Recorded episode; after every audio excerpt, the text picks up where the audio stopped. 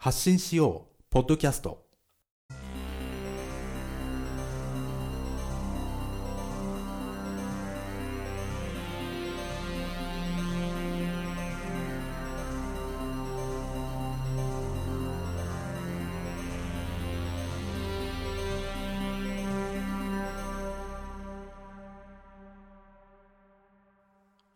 オグレディオの小倉俊之と申します。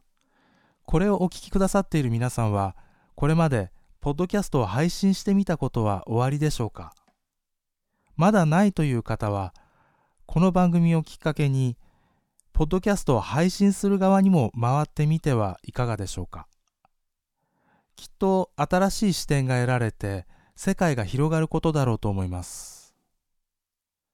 この番組を作ろうと思ったきっかけとなったのはあるスマートフォンアプリの存在でした。アンカーというアメリカの企業が作ったポッドキャストの配信アプリです。このアプリとサービスの利用は無料でして、また、音声の編集などのような技術的なことに馴染みのない初心者の方でも簡単に音声を収録して配信するということができるように作られていますので、ポッドキャストの配信は今や敷居の低いものになっているんですね。で、この後に続くエピソードでですね、えー、このアンカーを使いました配信の方法をですね、ご紹介してまいりますので、ぜひ、えー、お聞きいただいてですね、えー、配信の楽しみを知っていただければと思っております。